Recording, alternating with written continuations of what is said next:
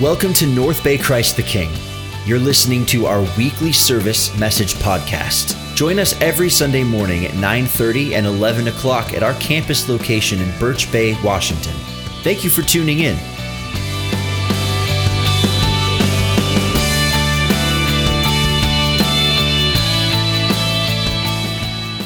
I am so excited about this new series. I woke up at five this morning, excited to preach it. I thought I was a little disappointed that I had, you know, four and a half hours to wait to do it today. To be honest with you, this is this is something that's been on my heart to share.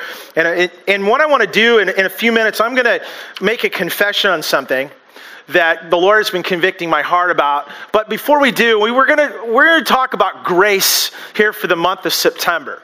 And grace is a wonderful experience to have. And, and grace is a word that we use a lot in the church, but I find that it's one of those words like love, it's kind of thrown out there in so many different ways. And so today, as we start this series, I, I had took some time in the last couple of weeks and getting ready that God has brought some conviction in my heart and has revealed some things that I actually need to go back and apologize to about that it affects my leading, it affects my preaching and teaching.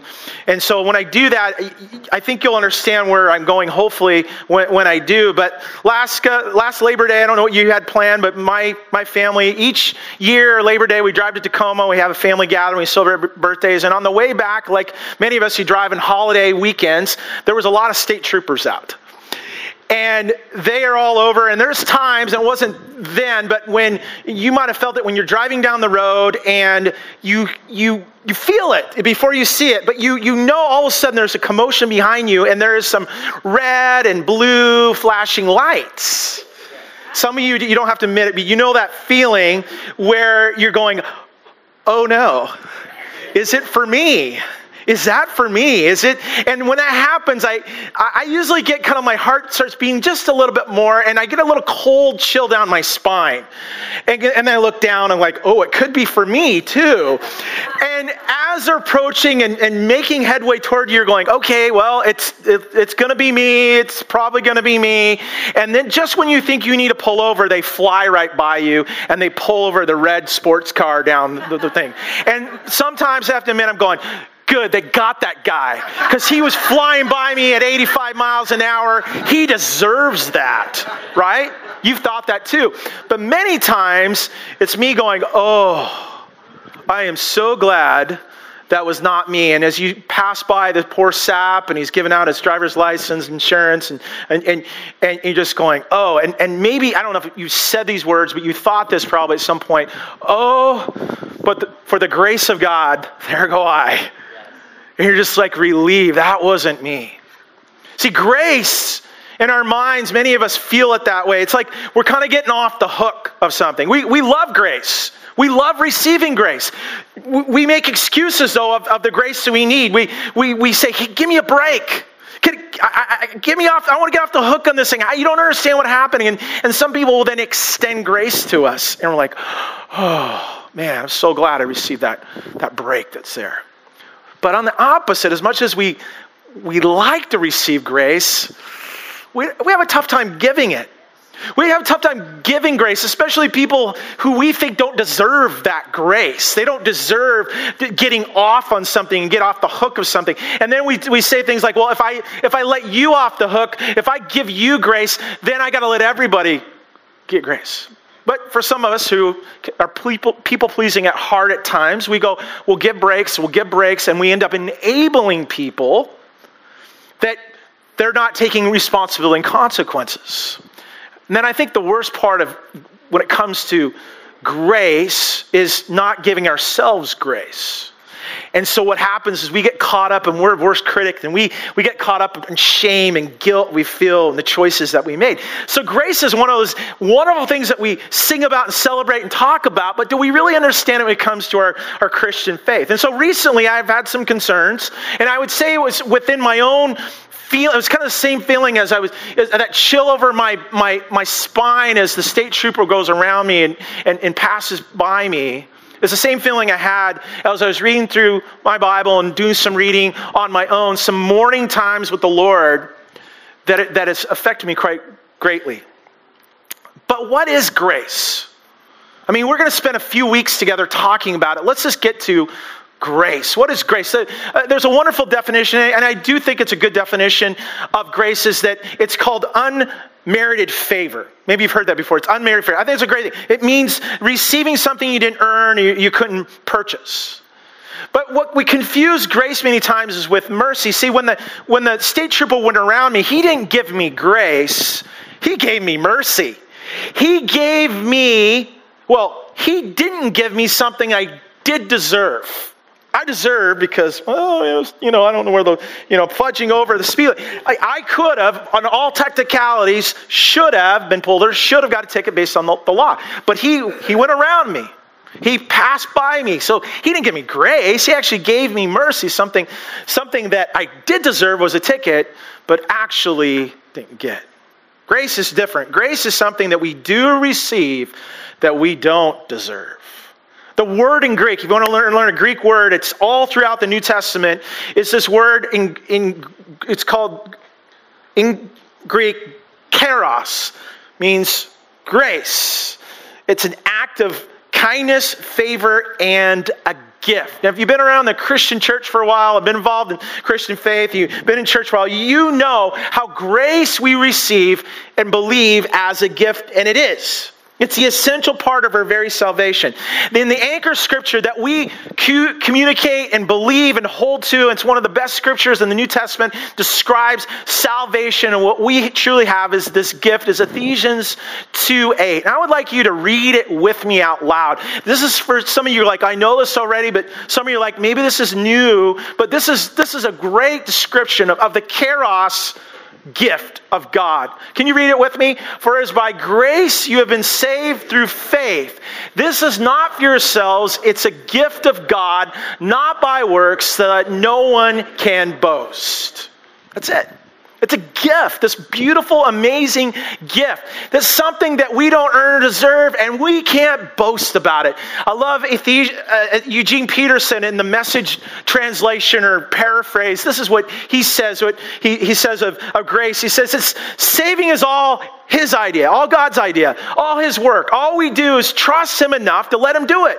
It's God's gift from start to finish. We don't play a major role. If we did, we'd go around bragging that we've done the whole thing. No, we either make nor save ourselves. God does both the making and the saving. Powerful?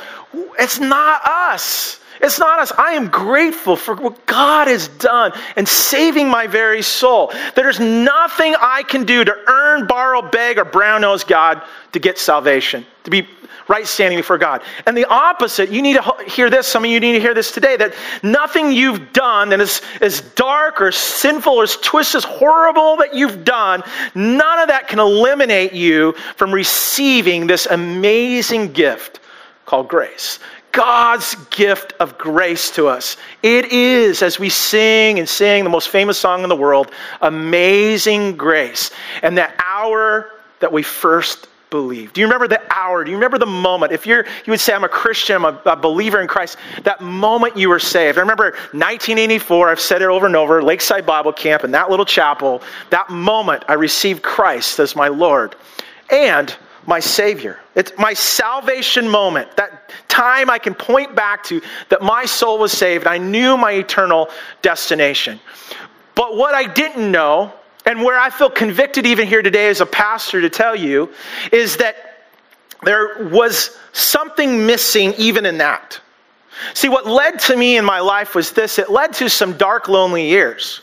The next couple years were, in fact, I would say some of the worst years of my life. Lost my father who passed away, didn't have friends. I was in a lonely, lonely, dark place.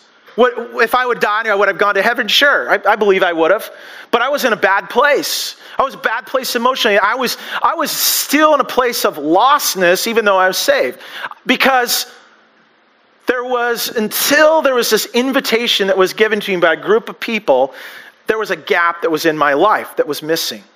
See, grace is not just believing and not just in the saving. That is what it is, but it's, it's so much more.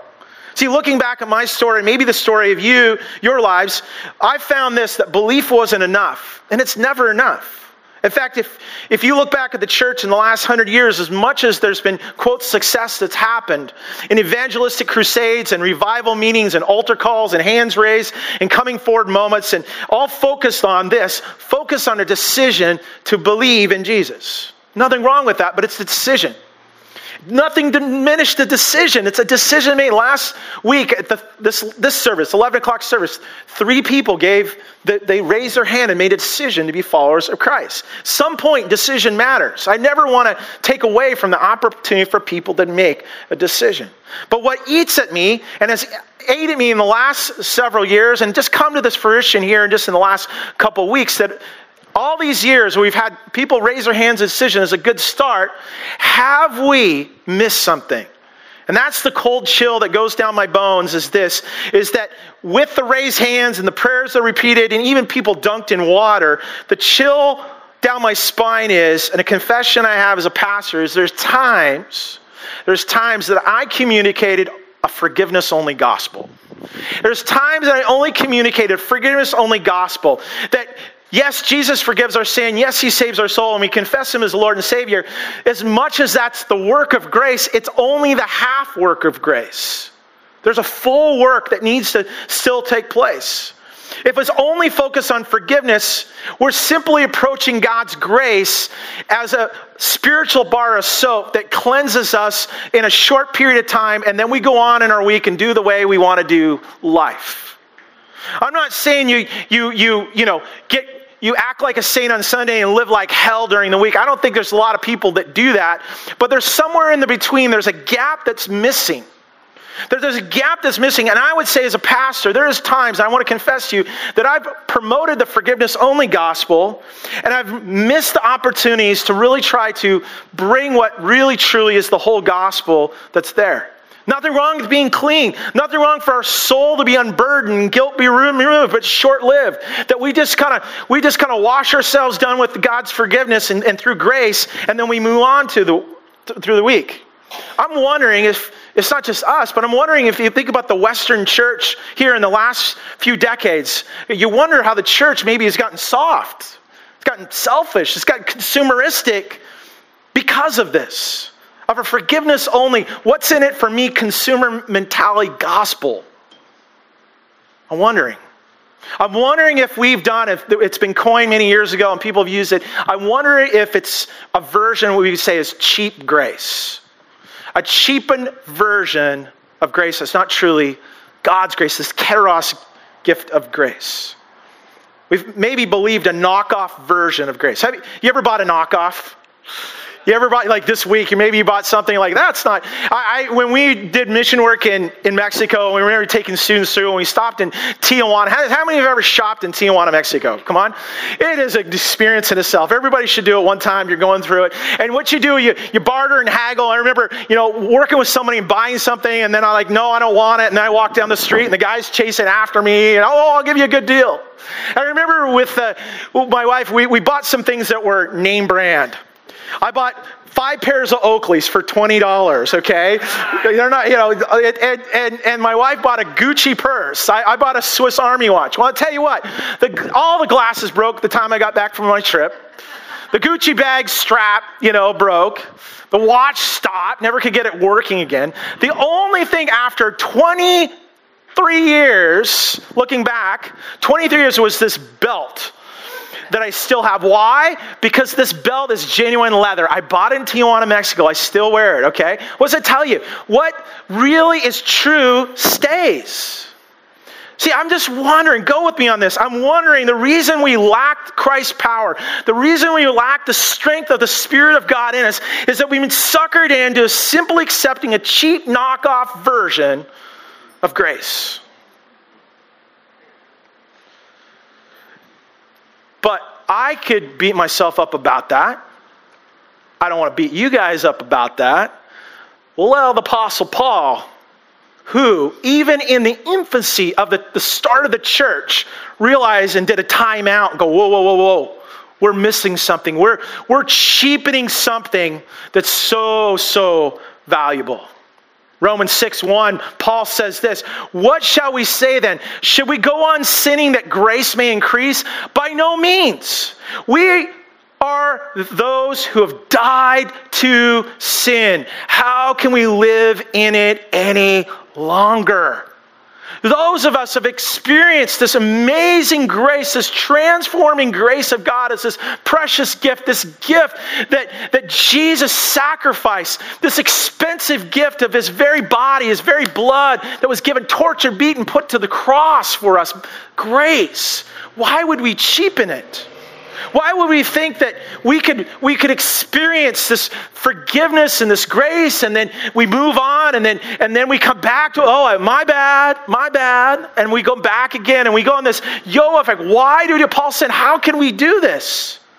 Well, I think it comes down to a couple things. It's, it, it's ignorance. We didn't realize it. I think we can give ourselves benefit out on the level, which I want to unpack here in a moment. And two, it's, it could, let's be honest, it's disobedience. We know better.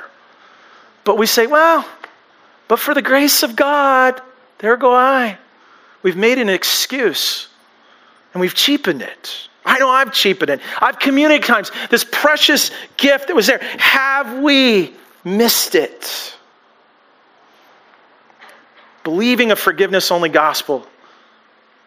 This kairos gift, this amazing gift and so, my heart, my prayer is this that we no longer treat this grace gift as a, as a bar of spiritual soap, but really a calling into a very purpose and, identity who we are and what we're called to be. And I think a great example is, is, a, is a gentleman named John Bradford. And some of you are like, who's John Bradford? Well, John Bradford's the one legendary who said those words, but for the grace of God, there go I. You, you want to look at story of, of John Bradford. John, John Bradford was far from making grace an excuse or cheapening God's grace. In fact, he is the one who said those words, and those words as he's going up to be burned at the stake in 1555. That John Bradford is the one, legendary says, before he was being burned at stake for being a martyr of Christ, he says, But for the grace of God, there goes John Bradford. He realized that the grace of God was not just for forgiveness of sin and as a bar of soap, but an empowerment, a whole new life in God's kingdom. Here's the thing why would it be any different today? Why would it be any different today? Let me just leave you with this thought, and this I hope this would encourage you toward what's next is this. The grace of God is not just an exemption, but an invitation. The grace of God is not just an exemption, it's not just an excuse, it's not just forgiveness only. It's an invitation to something far, far greater. It's not to get off the hook or get out of, but an invitation into. An invitation that after those dark, lonely couple years, that some friends that love me so much invited me in and says, Will you join us in doing something that's so amazing? Not based on just the decision you made or just converting to be a Christian, just believing, but a call to be a disciple. See, the, the very last words after his resurrection, before he ascended to heaven, gave us the Great Commission. And you know this, you know it really well. You've been around for a while. It's this therefore, go and make decisions of all nations. No, no. Go and make disciples of all nations. Baptize them in the name of the Father, Son, and Holy Spirit. The very job, the one job, is not called to convert people to decision, but to call people in disciple making lives.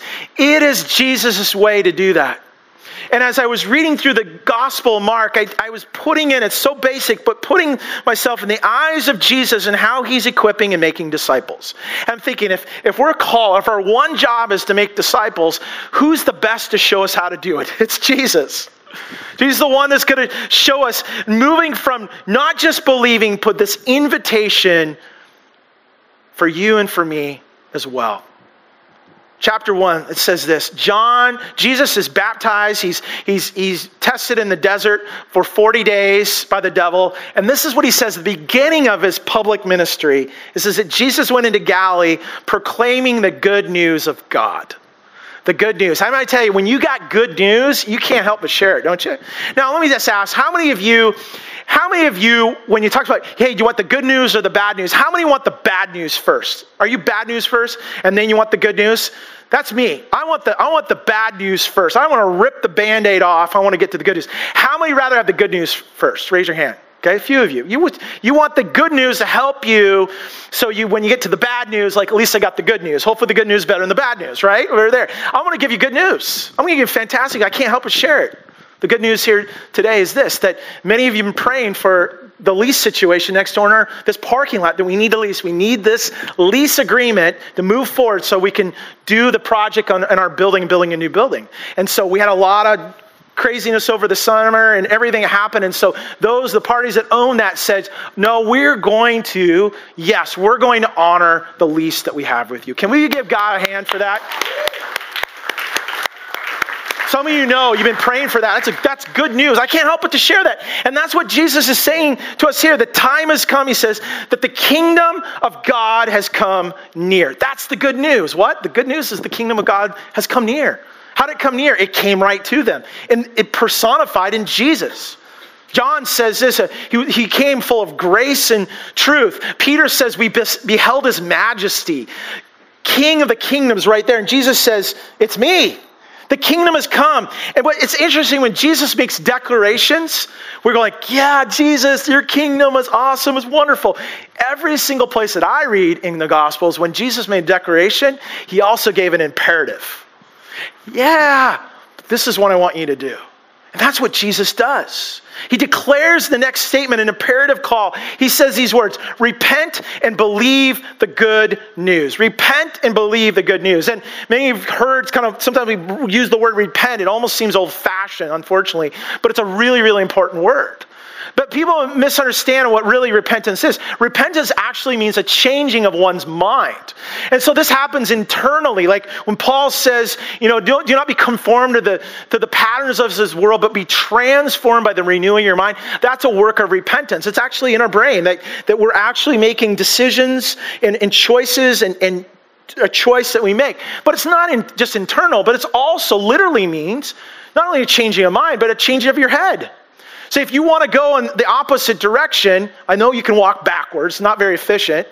But really, what you do before your body goes in the, the other direction is you got to turn your head. It's kind of hard to walk without, you know, you got to turn your head so your body falls with it. That's what Paul, that's what Jesus is actually saying. And the word repentance is changing and going the, the opposite direction. Starts with the head, starts with the mental assent, it starts with a decision, but it leads to actually our footsteps following our head repentance.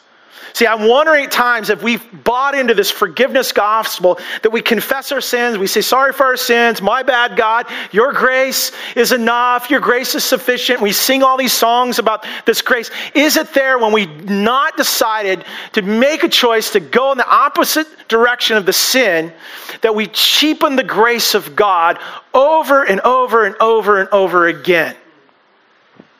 And we live in shame and we live in guilt and we live weak, pathetic lives because all we need to do, as much as it, it's difficult in, in the, the, choice we make, to be empowered to go, God, I'm going in the direction of you. I'm, I'm leaving this, this direction of my life, my sin, my, my sinful nature. I want to go the opposite way. Remember, Paul says, You died to that old life. Now there's this new life that is there. So repent, go in the opposite direction, go toward Jesus. But then he says, Believe, repent and believe. Now, now the word believe, you got to make sure it's not a passive word. It doesn't mean just to, just to agree with someone. Oh, I believe. It, there's a start of that, but believe is so much more. Uh, just to believe and, and just, yeah, I believe in, in God. Well, the, the Bible says demons believe in God and shudder. What does it really mean to believe? Well, there's another Greek word to throw at you today. It's this word pistos. And pistos is this word that means belief, faith, and trust. And you look through the New Testament Greek and you see the, the, the derivative of these words throughout, and you see it coming up pistos, pistos, pistos. And it just, they're pretty simultaneous in, in the different aspects of belief, trust, and faith. See, today you you experience pistos today is because you came after the mess, after the worship, you sat down after greeting, and there you are. You are trusting in right here, sitting in a seat of faith. And you're like, what does that mean? It's like, well, the word pistos really means, it means this. It means to put your full weight and trust in someone or something. You did that today. You trusted the chair to hold you up. And that's what we're really, we're putting our very lives, our very, our very pistos, our very self in the hands of Jesus that he would hold us up. And some of you know what that's like, where that's all you had was Jesus. And he held you and he held, he, he held you in his arms and, and got you through what you're got, getting through. And that's faith and trust and belief in him. But there's more to it. There's more to it. Jesus saying, yes, repent and believe. And we're going, great, I'm moving on. No, no, no. That's only half the gospel. That's only the half a work of this charis gift of grace. Because if we just leave with that, we just become fans of Jesus. And Jesus had a lot of fans. He had crowds of people. I know there's going to be a lot gathering for the Seahawks today in the stadium today, and there's a lot of people are going to do that. But there's cheering that went on back in the day for Jesus. And they saw him heal, and they saw him cast out demons and taught so many amazing things he did. And we're like, yeah, Jesus, that's amazing. And people would say this, hey, come and see. Come and see what the Lord has done. Look at what he's done and what he's accomplished. I think it's great. I think being a fan of Jesus is great. It's, I'm a fan of a Seahawks fan. I'm not going to apologize for that. But I'm my my fan level only goes so far that I'm cheering from my, my armchair. I'm, I'm cheering from my couch. I'm not on the field. I'm not in the arena. Repenting, believing just makes us fans, but there's an invitation far beyond that. That grace is not just this exemption, this invitation. Here's the invitation. Some of you know this already. Here it is. He says, Repent and believe the kingdom of God's here. And they, Jesus comes along and says, As he's walking beside the Sea of Galilee, next, he saw Simon, his brother Andrew, casting nets on the lake. From there were fishermen. Come follow me, Jesus said, and I will send you out to fish for people. At once they left their nets and followed him. They left their livelihood. They left everything. They dropped it all and they, they followed Jesus. And, and we can read in Luke's account where Peter is so broken over what the calling that Jesus had for him that he, he repents. He says, Lord, I'm a sinful man. And Jesus realized the honesty of his heart and the other guys that are gathered and says, Come follow me. I've got a better plan. I got a better thing. And they began to follow. And they had no idea what following meant. They had no idea the sacrifice that they're going to go through as they saw their Lord and their and, and their, their leader go to his death, that they did not know that they also would experience the same as those disciples would end up being apostles of the church and founders of the church. They ended up being martyred. Every single one of them, even John on Patmos in his old age, was exiled and then eventually died, all for the sake of Christ. Now we look at that and we go, well, it's different today. That's, that's different. That's a different century. It's a different thing. Did you know, according to Open Door USA, the website, they talk about that there is more martyrs that have happened in the last hundred years for the call of Christ, the, the, the standing up for Christ, than all the centuries combined. You're thinking, well, how can that be? Because we live in this, per, this really small little bubble of comfort. And then I'm wondering, why are we so weak because of it? Do we really know the cost? And I know that we live and you might, you might, you and I might at some point be physically put to death for the sake of Christ. And that might happen. We don't want to get away with that being a possibility. But in all practical terms, I don't think that's going to happen for us, for us this week. What's going to happen though is another death and a harder death. And it's death to ourselves.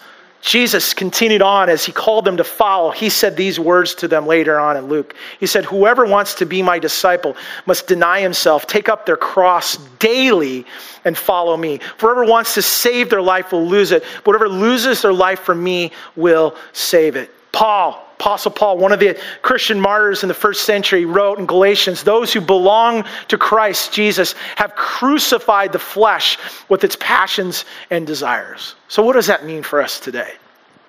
It means everything. It means that we're not just going to believe a forgiveness only gospel that we're challenged with, to, to, repent and believe as much as those part of what we need to do. But following Jesus isn't falling on in, into death. Well, what has to what has to die? We have to die. We have to die? Yeah, die daily. Well, what does that look like?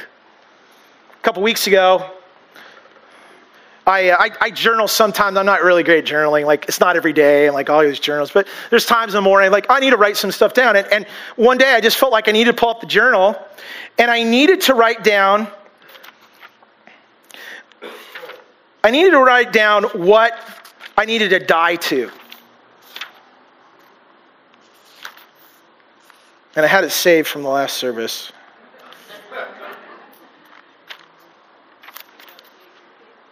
You think I would know the list? I got it. August 15th, almost a month ago. What must die in me? This is how, I don't know this really, but this is what I had to, the world is out to get me mentality. Forgive, fairness. I must die to what I don't have discontentment, curse of comparison, law, low self esteem, ego, pride, entitlement. Next page. Control, my way, perfectionism, idealism, seeking easy roads, fear of losing out, selfishness and self centeredness, selfish ambition, church attendance. Oh, pastor. Doubt, negative attitude, impatience, angst toward a system that's out of my control, regret, beat myself up of past decisions, dwelling on what once was is better than today. What's, what, who's leaving next? Focus on comparing what I can't control. A lot of control in this. Anxiety, people pleasing. And then I put at the bottom shame how big this list is. I didn't think it would be that many things. And I probably could go on if I took, I was like, okay, that's enough punishment to myself. But here's the thing it's that practical. What needs to die in you?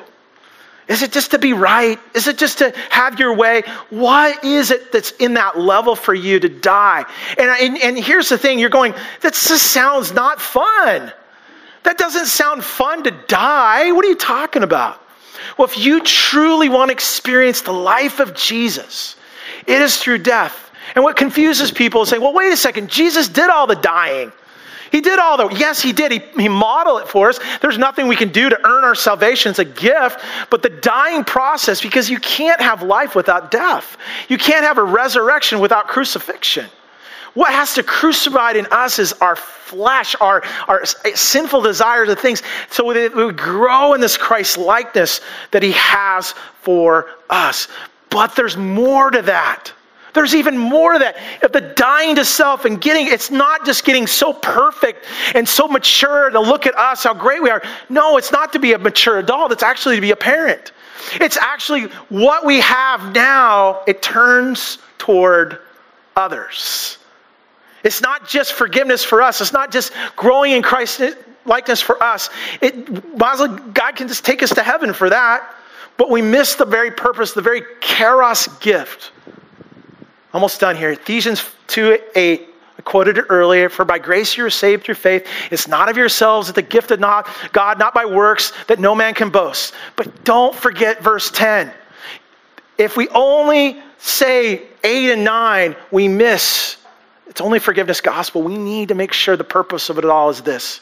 For we are God's handiwork, created in Christ Jesus. Verse 10 to do good works, which God has prepared in advance for us to do. That's the work. The grace, charis work, not just for us, but the work to be done. That transformation happens through us, but in us, but through us. To go, not just to make converts and pray with sinners, to sinners' prayer, to make decisions, but go and make disciples. See, what happens is this this declarative has been made that our job is to declare what Jesus declared. I got good news. Good news the kingdom of God is here. The kingdom of God is here. Through Christ's Spirit, the kingdom of God is in us. It's here. We're not here to boast about it. We're not the king, the king of our own kingdom. The king is in us. And with that calls this imperatives. The imperatives started with this come and see. Jesus' words that lead us out of cheap grace come and see. Come and see. We're here today. You came and see, experience the Lord, being a part of it. But there's more to that. What does he say? Repent and believe. Repent means don't go that way any longer. Turn around, turn your head, turn your mind in a different direction so you can go Jesus' pathway and then believe. Not just, not just having a, mental assent, but actually trusting in your full weight of your life upon the Lord. But even more than that, it is follow me. Jesus says, follow me, follow me unto death till life can come. But that's even more than that.